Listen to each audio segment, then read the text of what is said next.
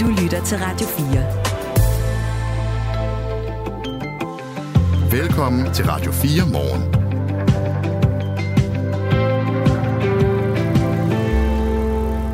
hvor du øh, lige så stille og roligt kan begynde at finde øh, klaphatten frem til i morgen. Danmark er videre til semifinalen i øh, VM i håndbold, kvindehåndbold.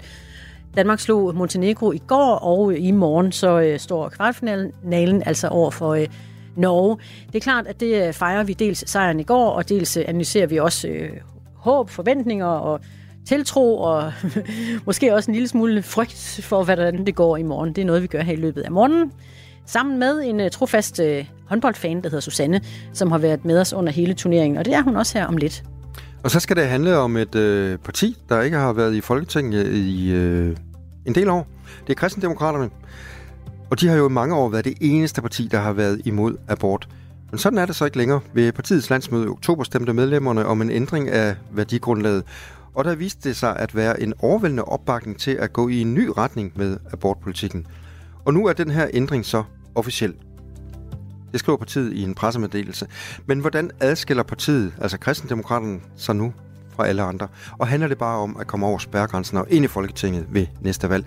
Det taler vi med landsformand Jeppe Hedå om, og når klokken den bliver kvart i otte. På en morgen, hvor det også handler om at passe sine egne børn selv hjemme og få øh, tilskud til det, penge fra kommunen til at gøre det. Og det er faktisk der, vi begynder den her time af Radio 4 Morgen. Godmorgen. Godmorgen. Din værter, det er Claus Andersen og... Det her er Radio 4 morgen. Christina Ankerhus. I det nye år, der kan de øh, fleste forældre få øh, penge til at passe egne børn hjemme. Langt de fleste kommuner giver nemlig tilskud til det. 82 ud af landets 98 kommuner gør det, når vi øh, kommer ind i det nye år. Det viser en gennemgang, som vi har lavet her på Radio 4 morgen. Antallet af kommuner, der giver tilskud til det, altså at passe egne børn hjemme, har været stødt stigende de seneste par år. I 2022 var der 71 kommuner, der tilbød det, og det stiger altså nu til 82 i det nye år. En af de kommuner, der indfører tilskud til hjemmepasning næste år, det er Ods Herred Kommune.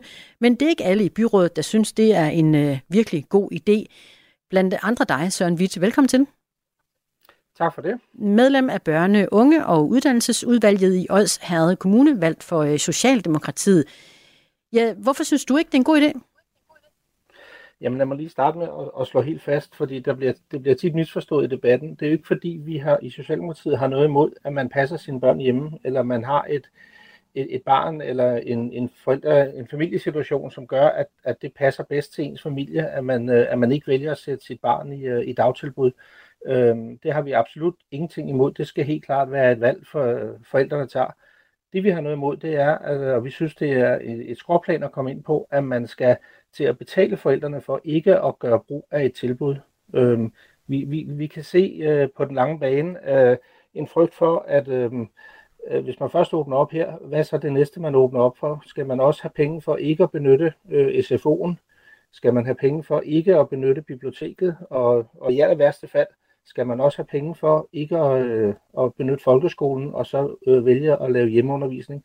Vi synes simpelthen, det er forkert. Vi vil hellere prioritere øh, pengene øh, i selve området til, til vores pædagoger, og vi er, vi er rigtig kede af, at, øh, at det her kan komme til at koste nogle arbejdspladser i vores kommune. Hvordan øh, tror du, at det kunne ske? Jamen det vil det helt klart ske. Det har vi også fået en, øh, en, en oplysning på, at, at hvis der bliver trukket ekstra antal børn ud af, af, af tilbudene, og økonomien forsvinder fra området, jamen så skal man jo tilpasse sig øh, de børn, man nu har. Øh, så vidt jeg ved historisk set, så er det her, øh, den her idé, den er kommet øh, øh, inden for nogle af de københavnske kommuner, hvor man i en periode havde øh, ikke havde plads simpelthen i, øh, i sin dagtilbud, øh, så fandt man den her løsning. Øh, vi har masser af plads i vores dagtilbud, vi har højt til loftet, vi har masser af natur, øh, så, så derfor synes vi simpelthen ikke, det er nogen god idé. Det er øh, Søren Witt, der er med os, medlem af børne-, unge- og uddannelsesudvalget i Ods Herred Kommune, valgt for Socialdemokratiet, fordi vi øh, prøver at blive klogere på, hvorfor kommuner vælger at give forældre tilskud til øh, børnepasning hjemme, altså egne børn i eget hjem. Et, et, noget, I også kommer til at gøre i jeres kommune, i Ods Herred Kommune i det nye år, men du er ikke fan af det, Søren Witt, det forklarer du os også her. Det er jo øh, frit valg for kommunerne at have den ordning. Det har langt de fleste, når vi træder ind i det nye år og tilskuddet svinger sig i øvrigt meget fra kommune til kommune. I den lave ende, der giver nogle kommuner lige knap 3.000 kroner i tilskud, mens andre kommuner kommer til at give op omkring 8.000 kroner til den forælder, der vælger at gå hjem og passe sit eget barn. Det aller, aller største problem, hvis nu du skal sætte fingeren bare et sted, hvor er det, Søren? Jamen, jeg synes simpelthen, eller vi synes, det er, det er skævvridning. Altså skævvridning i, at man, at man vælger ikke at bruge et, øh, et kommunalt tilbud, og der, derfra skal betales for det. Altså, det, det mener vi simpelthen er, er, øh, er forkert, øhm, og vi, vi kan frygte lidt, at, at, at der kommer andre ting, som man, som man også øh, skal have tilskud og, og penge til, for ikke, at, for ikke at benytte. Man kan sige, at man sparer jo i forvejen penge, hvis man vælger ikke at benytte et tilbud, fordi man ikke har den her brugerbetaling, der nu er. Øhm, så, så vi mener, det er helt fundamentalt forkert, og vi vil hellere bruge pengene øh, til at øh, få flere uddannede pædagoger i vores dagtilbud. Og, Men det er jo ikke de samme penge. Man, man, det er jo ikke de penge, der kunne gå til det, så skulle I jo prioritere et andet sted. Det er jo et spørgsmål, hvor man tager pengene fra, fordi kommunekassen er jo, er jo kommunekassen, og jeg, jeg vil tro, at i de fleste kommuner, øh, øh, der har man jo valgt at sige, at øh, det her det er jo en udgift, man, man pålægger øh, 0-6 års område. Øh, og, øh, og, og den udgift vil vi faktisk hellere, øh, eller den, ja, de penge, man bruger på det, vil vi hellere bruge i området. I øh, Jørgen Kommune, hvor vi øh, tidligere på morgenen talte med øh, Gry Brun Nielsen, der er formand for deres børnefritids- og undervisningsudvalg, der siger hun, at det er en, øh, en nulsumsløsning. Altså, der kommer ikke til at gå penge fra institutionerne. Tværtimod, så synes hun bare, at det, det løser faktisk den udfordring, de kan stå overfor med, med presset på institutionerne. Hvordan kan du få regnstykket til at blive sådan, at I mister penge på området så, Søren Witt? Jamen, det, det er faktisk det, jeg, som jeg var inde på før, altså hvor vi, øh, hvor vi siger, altså hos os, jeg kunne godt forestille mig i, øh, i, øh, i områder, hvor man, hvor man har fuldt belagt institutionsplads, og man faktisk ikke har mere plads, og man står i en situation, hvor man måske skal til at bygge nye institutioner øh, for at have plads, øh, der kunne jeg godt forestille mig, at det kunne være en, en, en, også en økonomisk gevinst, øh, ved, ved at tilbyde, hvis nogen hellere vil passe børnene hjemme. Men hos os har vi ikke den udfordring. Altså, vi har masser af plads. Vi har ikke, øh, vi har desværre alt for få børn i, i vores kommune, og, øh, og vi vil gerne øh, øh, ja, styrke til dagtilbudene, og vi mener, vi, øh, vi svækker dem lidt ved at begynde at, at tilbyde øh, folk penge for at hive dem ud af, af dagtilbudene. Søren Witt, jeg skal lige bede dig om at prøve at tale meget mere direkte ned i din øh, telefon eller din øh, mikrofon, hvis den er på, ja. på ledningen i så fald. Hvis nu alligevel, at folk vælger at bruge det i jeres kommune, at passe børn hjemme, så bliver der jo lidt mere luft mellem børnene henne i institutionen, og mere øh, tid til at kære sig om dem. Kunne det ikke være en fordel? Jo, men, men vi, vi, vi mangler ikke rigtigt. Altså, vi, vi, har, vi har den luft, der skal til. Vi har, vi har øh, pladserne til børnene, og, øh, og, og det er en af grundene til, at vi synes, at det er en, at det er en dårlig idé. Øh, som sagt, altså, vi, vi har intet imod, en forælder ønsker øh, af, af mange forskellige familiære årsager ønsker at have deres barn hjemme. Øhm, øh, det kan der være mange gode grunde til. Øh, der er ikke to børn, der er ens. Men, men når man decideret skal have penge for det, det er vi lidt, det er vi lidt, øh, det er vi faktisk meget kede af. Øh, specielt fordi, hvor er det her bare øh, er det her første skridt på vejen til, at vi skal begynde at trække børn ud i, i alle mulige institutioner, øh, SFO, klub, øh, skole for den sags skyld. Vi taler med Søren Witt, der er medlem af børne-, unge- og uddannelsesudvalget i Odsherred Kommune, og Søren Witt er valgt for Socialdemokratiet. Og Søren, øh, mens du har talt med øh, Christine Ankerhus over på den anden side af bordet, jeg hedder Claus Andersen, så kan jeg jo lige øh, læse en sms op for dig, der er kommet, og den er direkte til dig, så må I jo gøre dagtilbudene så meget bedre end hjemmepasning, at man ikke ønsker denne løsning. Det er vel derfor, man ikke bruger det kommunale tilbud. Kan der ikke være en pointe i det? Det kan der sagtens være en pointe i, og jeg synes, vi arbejder øh, hver eneste dag benhårdt på at gøre vores dagtilbud så, øh, så gode som, som overhovedet muligt. Øh, jeg mener, at vi har nogle, nogle rigtig gode dagtilbud, øh, og, øh, og, og det er jo også derfor, at vi, at vi mener, at vi udfordrer øh, muligheden for at gøre tilbudene bedre, hvis vi nu øh, tilbyder øh, forældre penge for at, øh, at trække deres børn ud af, ud af dagtilbudene. Du regner så alligevel ikke med, at mange vil benytte sig af det, kan jeg forstå, og øh, derfor handler det jo heller ikke om ret mange penge i virkeligheden. Hvad er det store problem? Jamen, det store problem er sådan set, at, at vi synes, det er, det er en forkert vej at gå. Øhm, sådan principielt? Klart, det, ja, ja, principielt. Altså, hvis, hvis, det er, hvis det er, hvad skal man sige, øh, tre forældre, der ønsker det, så er det jo ikke fordi, det, det, det vælter meget i, i vores kommune. Men, men vi kan frygte lidt, at vi åbner en dør, øh, øh, som vi har svært ved at lukke igen i forhold til andre tilbud i kommunen. Altså, man kunne, øh, man, man kunne tænke den så langt, som, øh, som at, at hvis man ikke ønsker at bruge øh, det kommunale bibliotek, så skal man også have penge for ikke at bruge det. Altså, vi synes, det er en, det er en simpelthen forkert vej at gå og betale penge for ikke at gøre brug af et tilbud. Og, øh, og det synes øh, Kirsten fra Thy er sørgeligt, skriver hun i en sms. Hun skriver nemlig, at det er nærmest uhyggeligt at høre en kommunal politiker, der er bange for at måtte afskedige pædagoger, hvis forældre vælger at passe deres børn hjemme. At det er åbenbart ligegyldigt for ham, ja, altså dig Søren, at små børn i øh, mange undersøgelser er øh, bevist at trives bedst med at være i deres primære omsorgspersons varetægt indtil tre års alderen. Han taler kun om økonomi og kommunale institutioner, ikke børnenes trivsel. Hvor meget betyder børns trivsel for dig, Søren? Jamen, det var faktisk det, jeg startede med at, at sige, at for os er det her ikke et spørgsmål om, om det er godt for børnene eller ej. Øh, fordi det, for os er det vigtigt, at, at man vælger den helt rigtige løsning øh, til sit barn. Øh, jeg nævnte også tidligere, at der er ikke to børn, der er ens, øh, og derfor har vi intet imod, at man, at man vælger øh, en, en form for hjemmepasning eller en anden form for pasning. Vi har heller ikke noget imod, om man vælger den ene type pasning i forhold til den anden. Man skal gøre det, man synes, der er bedst for sit barn. Men, men rent principielt synes vi, det er forkert, at kommunen skal til at betale borgerne penge for ikke at benytte kommunale tilbud. Og øh, en, der øh, har valgt at gå hjem og passe sin øh, datter, det er Christine, som vi taler med i øh, næste time af Radio 4 morgen. Du skal have tak, fordi du var med os. Søren Witt, medlem af Børne-, Unge og Uddannelsesudvalget, valgt for øh, Socialdemokratiet i øh, Ods Herred Kommune.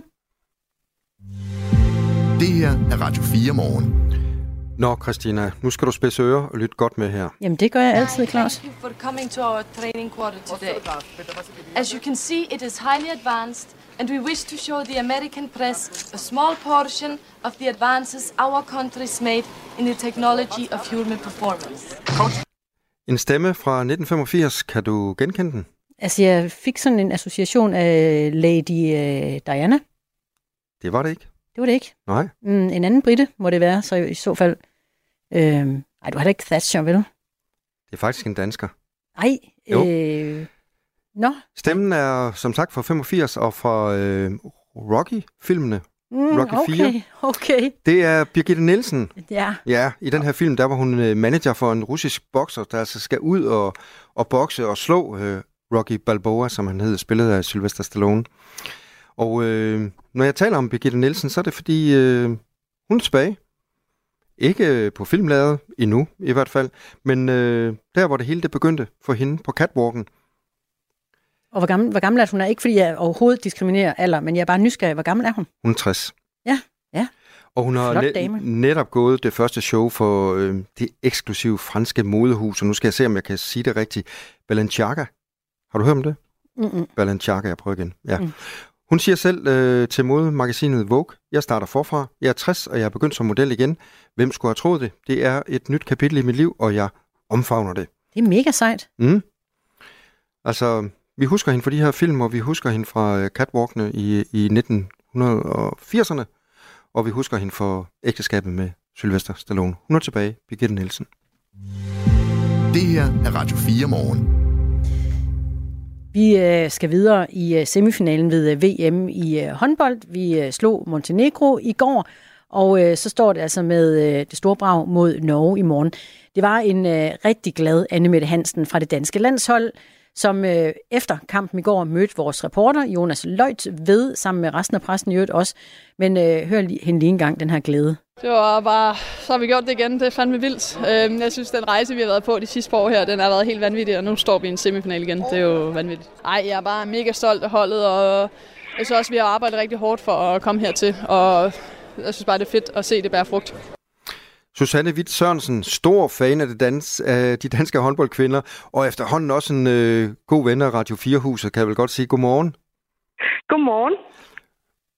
Og når jeg siger god ven af Radio 4-huset, så er det fordi, det er langt fra første gang, vi, vi har dig med. Øh, Du hjælper os med ligesom at være opdateret og følge med øh, som fan på, hvad der sker på, på banen under VM øh, i håndbold.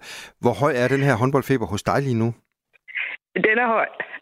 Den er, den er rigtig høj. Jeg synes, det er fantastisk. Og vi, øh, jeg følger med i så mange kampe, som jeg overhovedet kan. Nu er det jo selvfølgelig ved at være på det sidste, så der ikke øh, bliver spillet lige så mange kampe, men jeg har set alt, hvad jeg overhovedet kunne komme i nærheden Der skulle gerne være to kampe tilbage, ikke? Jo, jo. Men jeg mener, øh, jeg mener øh, i gruppekampene, der bliver jo spillet mange kampe per dag og sådan noget. Mm. Mm. Nu tænker jeg på de danske kampe. Altså, vi har i hvert fald én kamp, som skal spilles, og så øh, forhåbentlig en mere på, øh, på søndag. Vi øh, talte også med øh, vores reporter Jonas Løjtved lidt tidligere i morges, og han øh, havde sådan set set det komme, at Danmark skulle komme hertil det var jo Danmark, Norge og også for den sags skyld sammen med øh, Frankrig og Sverige, der skal spille den anden semifinale, hvor det ligesom var forventningen, at det var dem, vi skulle se i de her øh, afgørende kampe. Så det er jo fantastisk. Det er, det er kremen af, af international øh, kvindehåndbold, der står tilbage. Danmark er blandt de sidste fire, vi skal spille om, øh, om medaljer, og så er det jo heldigvis, det har jo været en slutrunde, der har været afviklet i både Danmark, Norge og Sverige, men det er jo på, det er jo på vores hjemmebane i Herning i, øh, i boksen, og så må vi håbe, at det kan give de danske øh, kvindelandsholdsspillere lidt, øh, lidt ekstra medvind for den, for de er i hvert fald brug for i semifinalen mod Norge. Susanne Witt Sørensen, stor håndboldfan af de danske håndboldkvinder. Hvordan er det for dig at se dem her nu? Øhm, jeg synes, det er fantastisk. Jeg synes, det er fedt at se den måde, de har udviklet sig på, og jeg synes, de bliver bedre og bedre for hver kamp. Øhm, Hvad synes du, de udvikler synes, sig bedst på? Øh, deres øh, forsvarsspil, mm. synes jeg. Jeg synes, de står rigtig stærkt nu.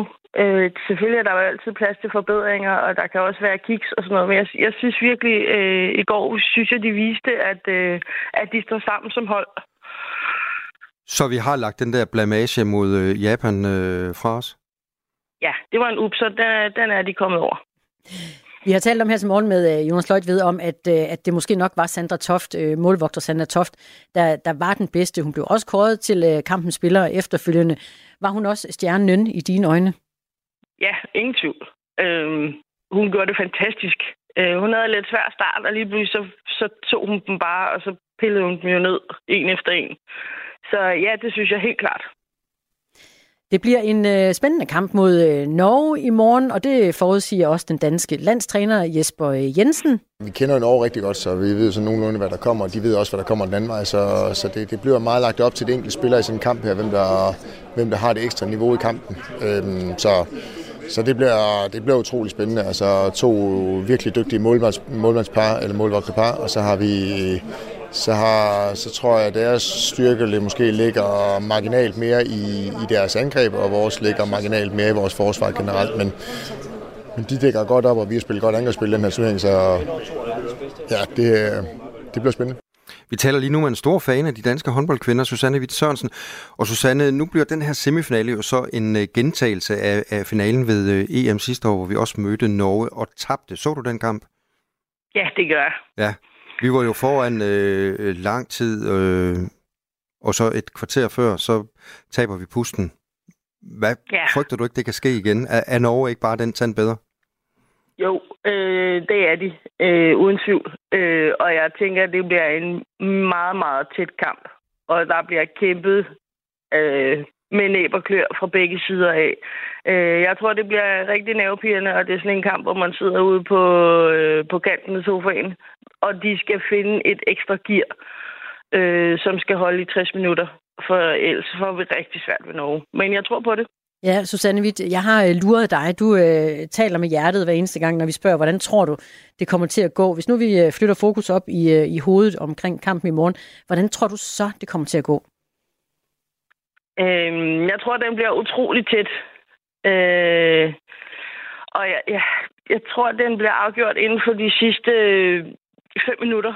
Øh, og det er på de mindste marginaler. Det er et, ja, det er et spørgsmål om, hvem der lige øh, har heldet med sig, tror jeg, til, til sidst. Men jeg, jeg synes, den kan gå begge veje. Jeg ved, den, den ligger nok 50-50. Du Men jeg håber selvfølgelig mest på Danmark.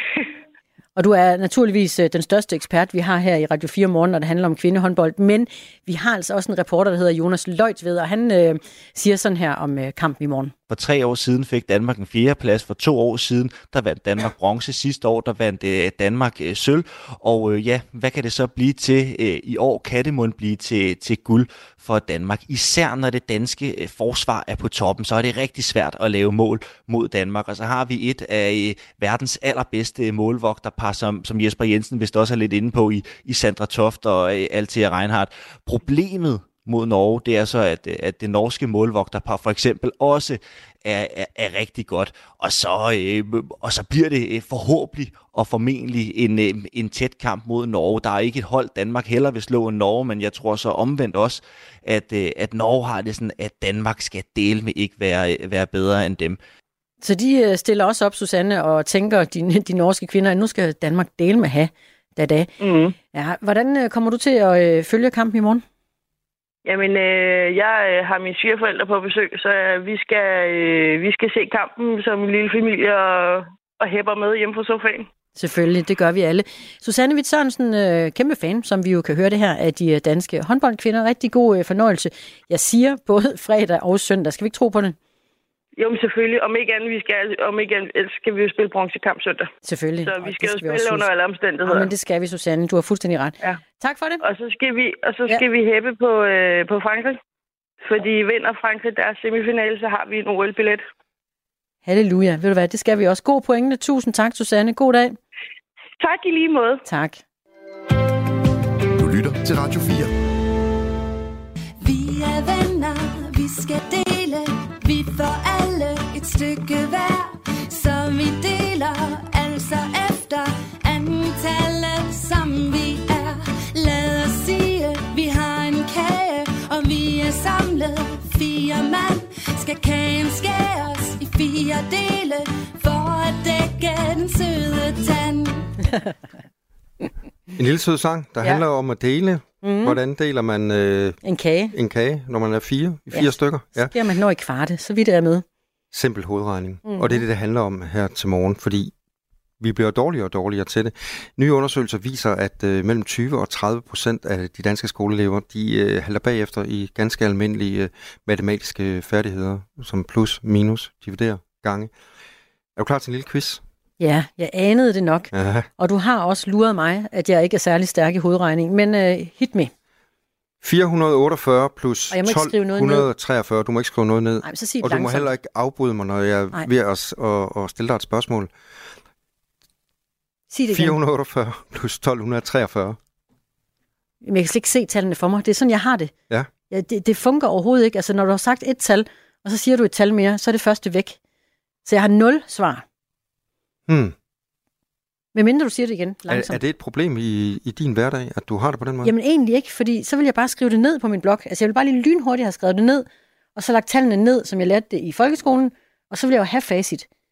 Altså det der med hovedregning, det er ikke okay. Ofte, jeg har brug for det. Men ved du hvad, så fjerner jeg det benspænd. Så skriver du 448 Det gør jeg. og 1243.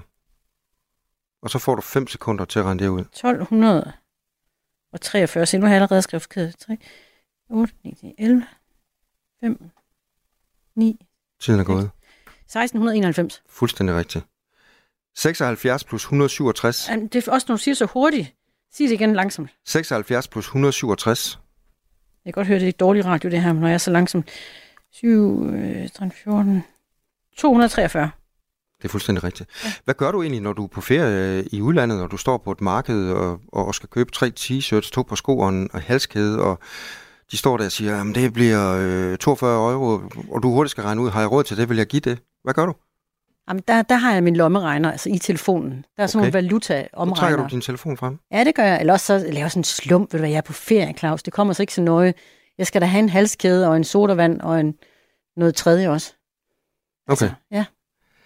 du får lige det sidste her. Ja, tak. 45 gange 30. Ej, nu er vi ude i gangestykker. Mhm. Mm-hmm. 45 gange 30. Og, øh, så vil jeg sætte et 0 der, så vil jeg sige 0. Ja, Så bliver det en masse nuller. Ja, det er nu svært, den her. Det er den faktisk. Det bliver jeg nødt til at indrømme. Altså, sådan har jeg det med tal. 5, 10, 15, 12, 13, 1350. Lige præcis. Det går langsomt, jeg kan godt fornemme det. Men, men jeg når der et resultat. Er vi enige? Vi er fuldstændig enige. Ja. Ja. Vi leger den her leg, fordi som sagt, så bliver vi dårligere og dårligere til ganske øh, almindelig øh, hovedregning. Og det er ikke bare børnene, der er der er dårlige Ja, til det det. kan vi så tydeligt høre. Ja, det er også, øh, også voksne. Senere på morgenen, så skal vi tale med øh, en ekspedient i en øh, tehandel her i Aarhus, hvor de faktisk øh, bruger hovedregning. Der er ingen øh, lommeregner til hjælp der. Wow. Så når kunderne kommer ind, køber noget te, skriver det ned på en lille blok, hurtigt, hovedregning. Gammeldags metode. ved du, hvad jeg kan fortælle dig? Mm? Klokken er halv otte. Nu er der nyheder på Radio 4. Den stigende antisemitisme på danske universiteter bekymrer uddannelses- og forskningsminister Christina Elund, det siger hun i et interview med Politiken. Det er et stort problem. Vi har at gøre med et lille udsat mindretal, som fortæller mig, at deres hverdag på nogle uddannelsesinstitutioner er blevet sådan nu, at der er flere, som for eksempel vælger at udblive fra undervisningen, fordi de ikke føler sig tilpas ved at møde op, siger Christina Elund til avisen. Ministeren har ifølge Politiken talt med en stribe studerende med jødisk baggrund, der har oplevet antisemitisme konservatisme. Christina Elund fortæller, at nogle jødiske studerende ligefrem skifter studie, fordi de er så berørte af deres oplevelser. Ingen af de jødiske studerende, som ministeren har talt med, har haft lyst til at stille sig frem i politikken, da de er bekymrede for at bringe sig selv i fokus, skriver avisen. Henrik Goldstein, der er formand for det jødiske samfund i Danmark, er bekendt med situationen og udtrykker dyb bekymring. Det jødiske samfund i Danmark er ifølge politikken bekendt med 5-10 dødstrusler rettet mod jødiske studerende eller elever på folkeskoler i Danmark siden 7. oktober. Formanden for Danske Universiteters rektorkollegium, Brian Bæk Nielsen, siger til politikken, at de danske universiteter ikke har været gode nok til at passe på jødiske studerende. Danmark står over for det alvorligste trusselsbillede i 30 år. Det konkluderer Forsvarets efterretningstjeneste i en risikovurdering, skriver Jyllandsposten. Sofie Levering har mere. Vurderingen er en rapport over, hvilke forhold i udlandet, som kan påvirke Danmark. Mens Rusland udgør en militær trussel, er truslen fra Kina som udgangspunkt økonomisk. Derudover er krigen mellem Israel og Hamas og det seneste års koranafbrændinger herhjemme med til at øge terrortruslen. Det er det alvorligste og mest sammensatte trusselsbillede siden den kolde krig, siger chef for efterretning i FE, Anja Dalgaard Nielsen. Ifølge FE spionerer Rusland mod kritisk infrastruktur i Danmark, og landet har sandsynligvis planer klar til at kunne udføre sabotage på dansk jord i tilfælde af konflikt. Rusland er dog ikke interesseret i at gå i krig med NATO, men de er villige til at gå lige til deres opfattelse af, hvor grænsen ligger, siger Delgaard Nielsen.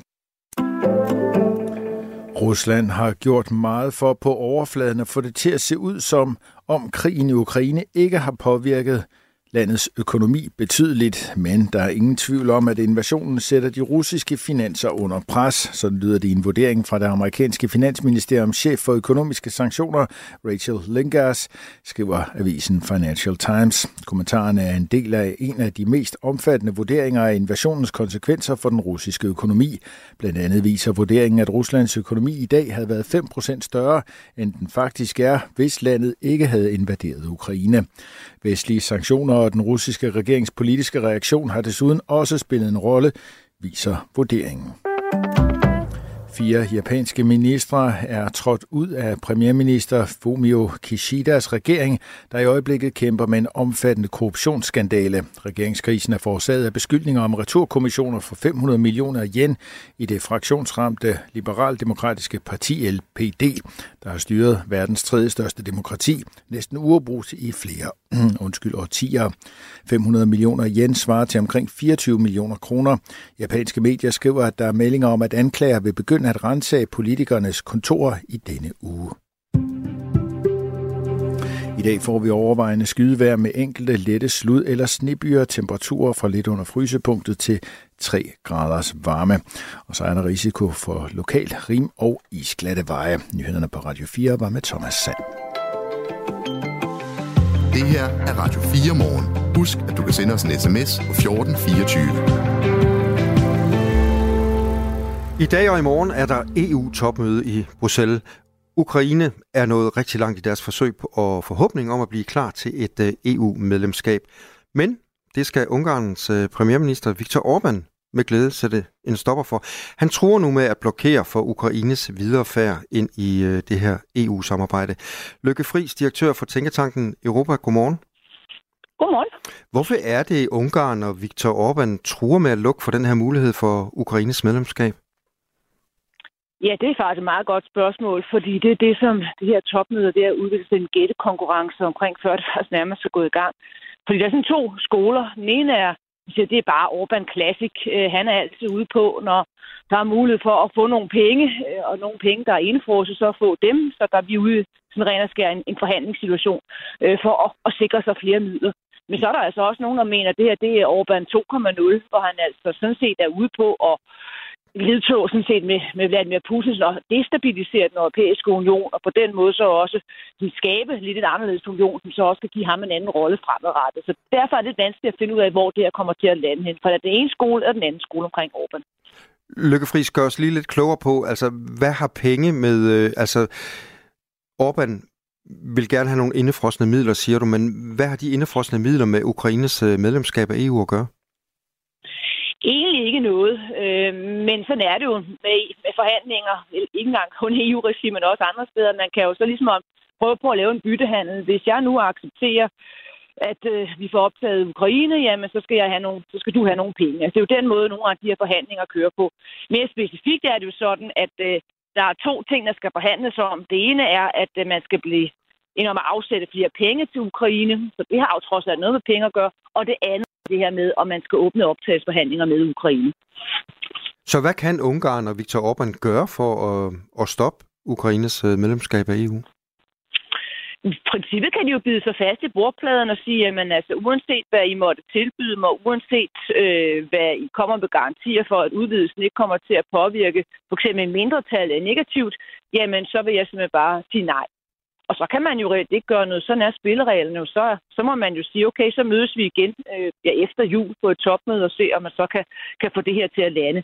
Så på den måde er der jo meget på spil. Øh, og det, som alle jo også vil kigge efter, det er, er der andre, der, som PT egentlig bare gemmer sig bag Viktor Orbán, som egentlig også har den her opfattelse af, at jo, men bliver det for dyrt, øh, kommer til at ændre unionen for meget, øh, og kan man egentlig forhandle med et land, der rent faktisk er i krig? For det er jo også en af de punkter, som Viktor Orbán øh, fremhæver. Så det bliver interessant at se, om, øh, om mødet udvikler sådan et udskillingsløb, hvordan der sådan er, han sidst står fuldstændig alene, eller man kommer til at opleve det modsatte. Vi taler med Lykke Friis, direktør for Tænketanken Europa, fordi der i dag og i morgen er EU-topmøde i Bruxelles, og her skal øh, diskuteres blandt andet øh, Ukraines muligheder for at få medlemskab af EU. Men øh, Lykke Friis, hvorfor øh, skulle vi overhovedet ønske at have Ukraine med?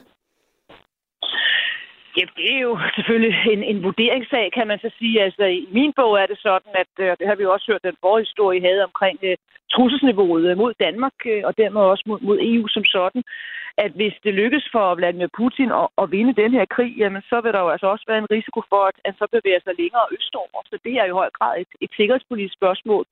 Så vil nogen jo også påpege, at det er jo også et spørgsmål om, at Ukraine er en del af Europa. Så hvorfor skulle de ikke være medlem af den europæiske union? Hvad skulle der forskel på Ukraine og et land som, som Polen eller et land som Spanien osv.? Så der er jo også nogen, der mener, at det er et værdimæssigt øh, spørgsmål. Men det, der driver det i PT for de fleste statsregeringschefer, det er jo det sikkerhedspolitiske argument.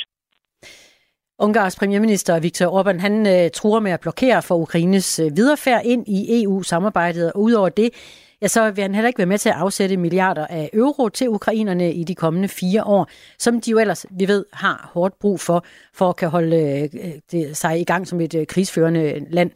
Stats- og øh, regeringschefer skal til topmødet her de kommende dage beslutte, om de vil øremærke lige knap 373 milliarder kroner på budgettet frem mod 2027, altså til Ukraine. Og det er en øh, såkaldt Ukraine-facilitet, som er en blanding af et lån og et direkte tilskud, som ukrainerne ikke skal betale tilbage igen.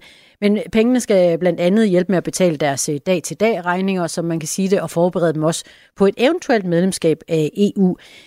Hvad skulle øh, Ukraine, altså hvad, hvad, ja, hvilken løsning håber de på efter det her møde, tror du? Ja, den er meget simpel. Altså, de håber på, at de penge, øh, som jo så nu ligger på bordet øh, fra EU til Ukraine, at de kommer afsted meget hurtigt, for de amerikanske penge, de sidder jo fast i kongressen, og tiden går klokken slår, øh, og du kan komme i en situation, hvor der ikke er penge, øh, når vi kommer lidt ind i det nye år, eller faktisk også her omkring, fordi de så ikke har midler til bare at køre deres land videre. Det er jo alt lige fra, fra, sund, for læger, sundhedsplejersker osv. Så, så det er det første, jeg håber, det er, at pengene øh, bliver sendt afsted. Og det andet, øh, de håber, det er, at de får det grønne lys eller invitation til nu at rykke fra at være kandidatland til så at komme ind i optagelseslokalet. Så for dem er det, er det meget klart, hvad resultatet skal være, når vi kommer frem til, ja, hvad vil jeg, måske lørdag, lørdag nat eller lørdag morgen. Hvad man skal sætte ud i stå, alle de der klassiske metaforer, man også skal bruge med et EU-topmøde, ligesom et, et klimatopmøde. Men vi hører allerede på forhånd, at øh, Viktor Orbán han vil sætte sig på bagben både over for, øh, for penge og, og det videre medlemskab af EU. Hvad kan få ham til at ændre mening, både for det ene og det andet?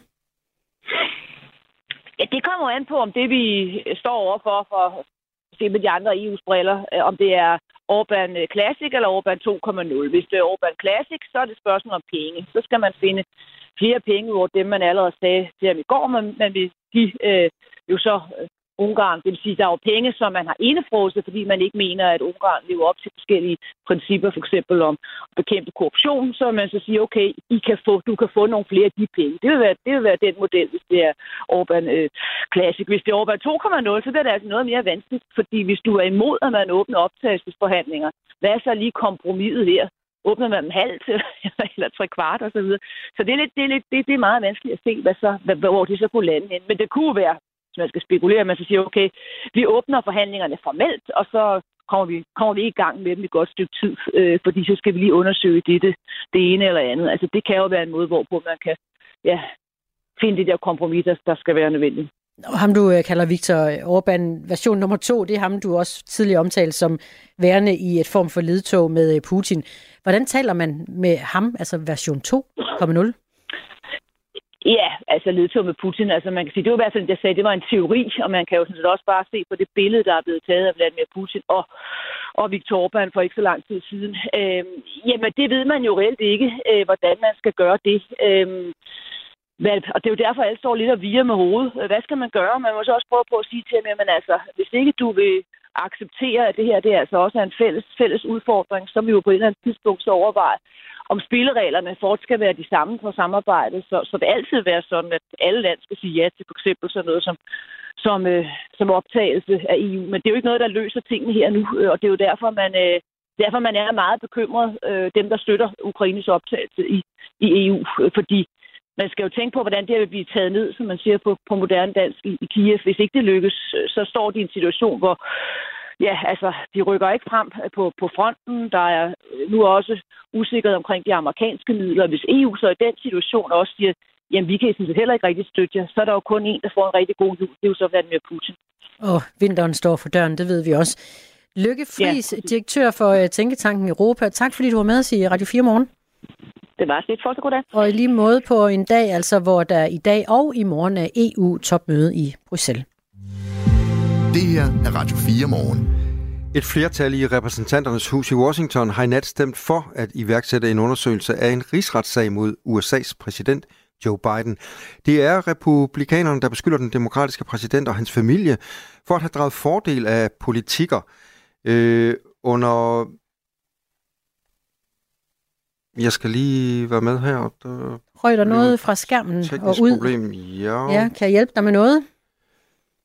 Det vil jeg gerne i hvert fald. Nej, vi er med her igen. Fordi det er republikanerne, der beskylder den demokratiske præsident og hans familie for at have draget fordel af politikker, øh, der Biden var med til at vedtage som, om, øh, som vicepræsident under Barack Obama mellem 2009 og 2017.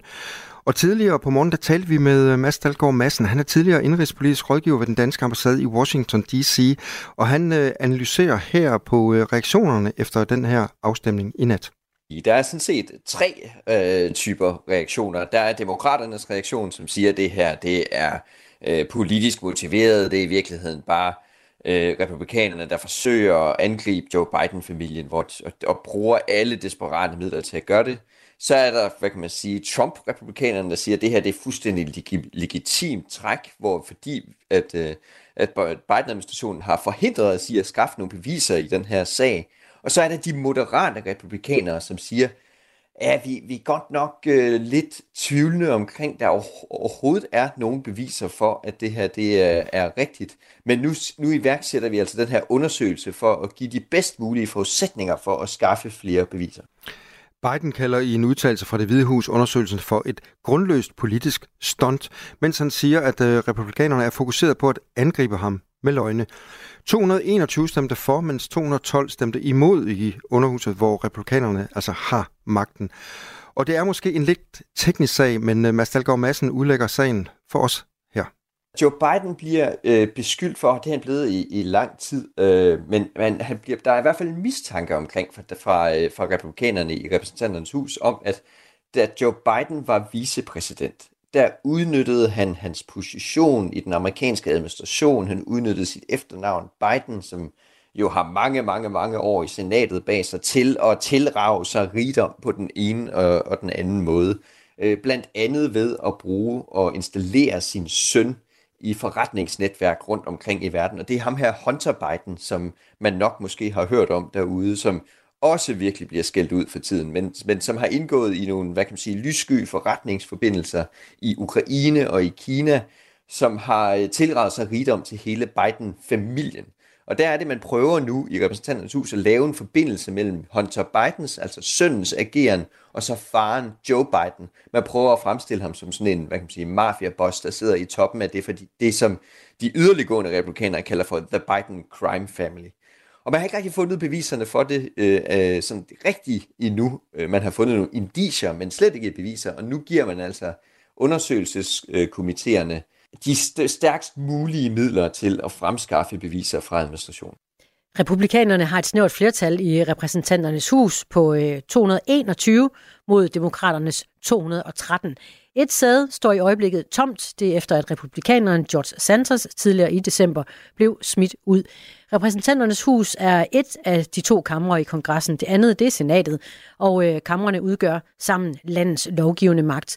Byron Donalds, et øh, republikansk medlem af huset, fortalte i søndags til tv-stationen Fox News, at han forventer, at undersøgelsen kan afsluttes inden for de næste to måneder, og at en rigsretssag vil kunne indledes i foråret. Det er dog, øh, det er dog ikke, fordi beviserne ligefrem vælter ud af skabet, fortæller Mads Dalgaard Madsen. De har ikke så meget andet, end de har nogle kontoudtog, hvor at det måske, måske ikke ser ud, som om der er blevet overført nogle midler fra sønnen til faren. Øh, der er noget med en bil, som, øh, som øh, der er nogle mistænkelige, hvad kan man sige, dobbeltbeskatningsting omkring, som man måske, måske ikke mener i virkeligheden er sådan et kæmpe loophole, som, øh, som faren har brugt til at kanalisere penge fra sin søns øh, bankkonti og sådan noget. Så det, det er alt sammen indicier, og det er slet ikke, øh, det er slet ikke hvad kan man sige, bevis øh, på noget så stort, øh, noget så alvorligt, at det vil kræve det, der hedder en rigsret, som er det absolut stærkeste våben, kongressen kan trække over for en, øh, en præsident. Og det er der altså rigtig, rigtig mange, der siger, så det er selvfølgelig demokraterne gør, senatorerne, de republikanske senatorer i senatet, som er det andet kammer, siger også, der ikke er bevisgrundlag for at lave den her rigsretssag. Øh, så, så, øh, så de har nemlig ikke så meget, de her undersøgelsesfolk. Og det er også derfor, vi ikke har set rigsretssagen blive rejst. De bliver ved med at, sådan, at, at lave de her undersøgelser, de bliver ved med at forstærke de her undersøgelser, for at håbe på, på et eller andet tidspunkt, at finde noget bevis. Og alt sammen det her, det spekulerer jo ind i, om det i virkeligheden er politisk motiveret. Og øh, republikanerne har en åbenlyst politisk vinding i sagen, at den skal køre så længe som muligt, mener Mads Dahlgaard Madsen. Det er lidt i forlængelse af det, lige sagde med, med, der er måske noget politisk pointe i at blive ved med at opretholde den her undersøgelse af Joe Biden, uden at det sådan kommer til de helt store beviser, uden at det kommer til det, man kalder for the smoking gun i amerikansk øh, sammenhæng, altså det her bevis, der virkelig, det afgørende bevis, der vil fælde præsidenten. Fordi så længe den her mistanke bliver opretholdt omkring Joe Biden, så længe vælgerne kan sige, jamen, er der egentlig ikke et, et eller andet, er der egentlig ikke den her undersøgelse imod Joe Biden, jamen så kommer man til at fremstille Joe Biden som en, der også har brudt loven, og måske øh, på et tidspunkt skal ende i en eller anden form for retssag, som er en, øh, en rigsretssag. Og når man gør det, jamen så sidestiller man jo Joe Biden med Donald Trump, som jo også har mega mange retssager imod sig, øh, som virkelig bliver et svært øh, emne for ham igennem valgkampen. Og når man, når, øh, når man så har opretholdt mistanke omkring Biden, jamen så minimerer det måske egentlig den politiske skade af Trumps retssager. Altså man kan jo sige, jamen prøv at se, begge kandidater, de er lige gode om det.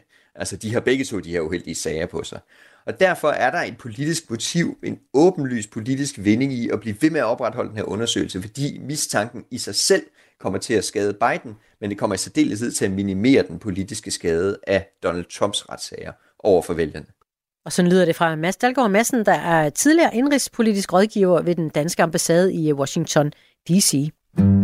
Vil du have mere overskud i din hverdag? Så er det nu, du skal spidse ører. Overskud på Radio 4 er din genvej til at få styr på alt det med pengene og mere overskud i hverdagen. Hver uge giver Sofie Østergaard dig tips og tricks til at få en sund økonomi. Jeg hjælper dig med at forstå, hvad der er op og hvad der er ned, når det handler om aktier og investeringer. Lyt til Overskud i Radio 4's app, eller der, hvor du lytter til podcast. Det svære det er faktisk at komme i gang. Men lige så snart man er i gang, så finder man ud af, at det faktisk overhovedet ikke er særligt svært. Radio 4. Og det er skideskægt. Ikke så forudsigeligt. I mange år har kristendemokraterne været det eneste parti, der har tordnet mod den gældende danske abortlovgivning. Men sådan er det ikke længere. Kristendemokraterne har besluttet, at abortmodstanden skal tages ud af partigrundlaget. Det oplyser partiet i en uh, pressemeddelelse. Jeppe Hedeå er landsformand for Kristendemokraterne. Godmorgen. Godmorgen. Hvorfor er det, I har valgt at foretage den her ændring i jeres uh, partiprogram? Jamen det har vi faktisk gjort for nogle år siden, øh, men vi har bare ikke været gode nok til at kommunikere det, kan du sige, fordi vores, vores gamle principprogram, vores fundament, øh, det udtrykker sig på en anden måde. Så det, det er det, vi har fået ændret nu, det er, at vi fra top til bund, om man så må sige. Men I har først lige øh, aftalt det, I har først lige øh, stemt det ind her øh, på jeres landsmøde i oktober, er det ikke rigtigt? Jo, og så fik vi oven på det bygget den konkrete politik opdateret. Så man kan sige, øh, nu, nu afspejler det, vi siger, også det, der er inde i partiet, nemlig en stor omsorg for den kvinde, som står i, i, en, i et vanskeligt dilemma. Men hvad er det, du mener med, at øh, det har været jeres politik øh, i, i et par år? Det er jo ikke det, vi sådan har hørt jer sige offentligt. Nej, det kan jeg godt forstå.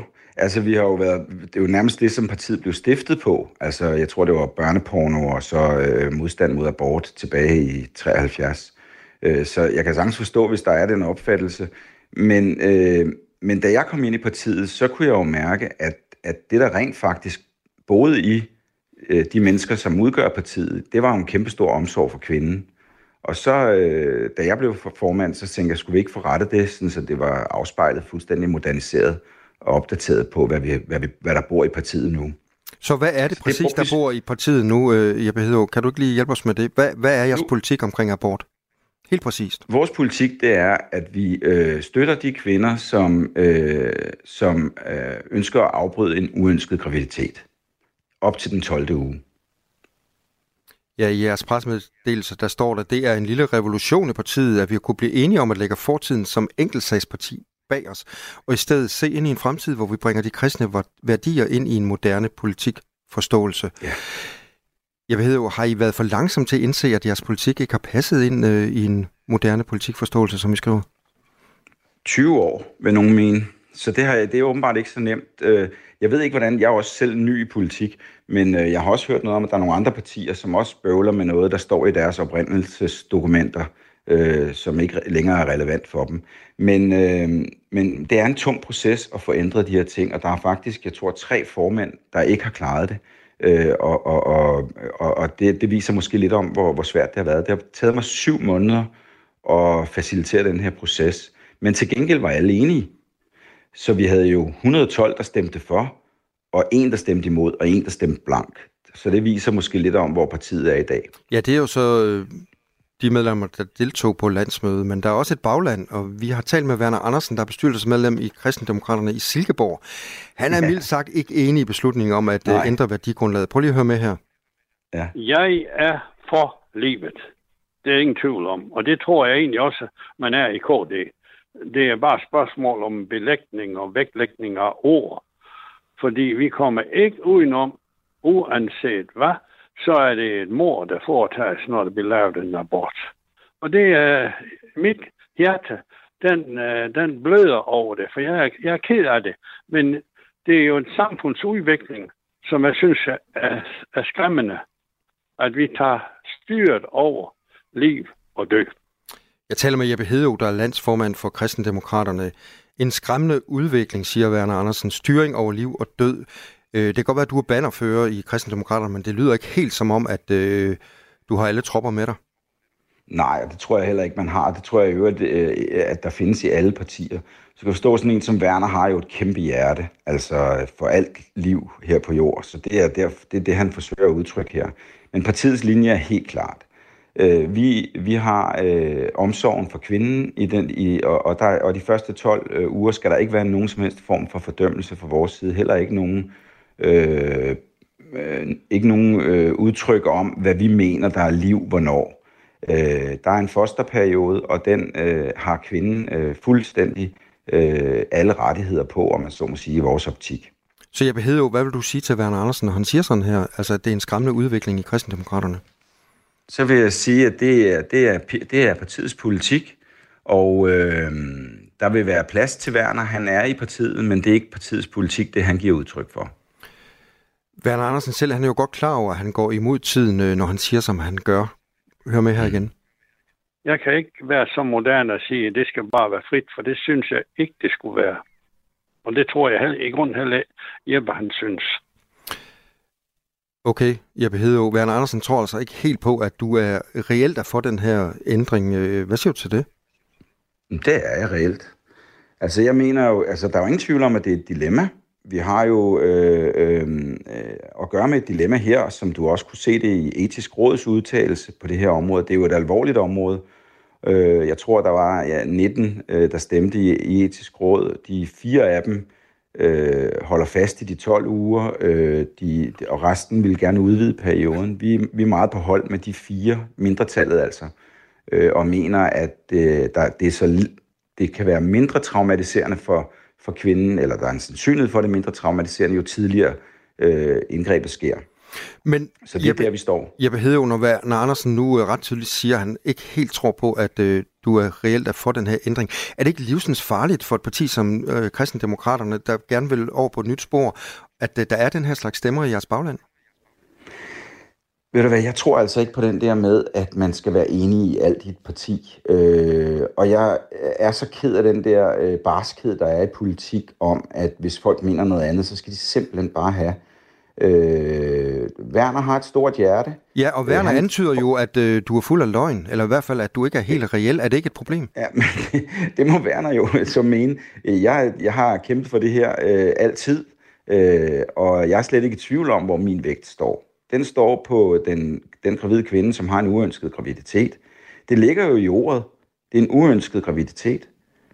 Så, øh, Men Jeppe Hedegaard, øh, landsformand for Kristendemokraterne, du nævnte selv det etiske råd, der jo er kommet til en flertalsbeslutning om, at de mener, at abortgrænsen, som i dag er den 12. graviditetsuge, at den skal hæves til øh, uge 18 i graviditeten.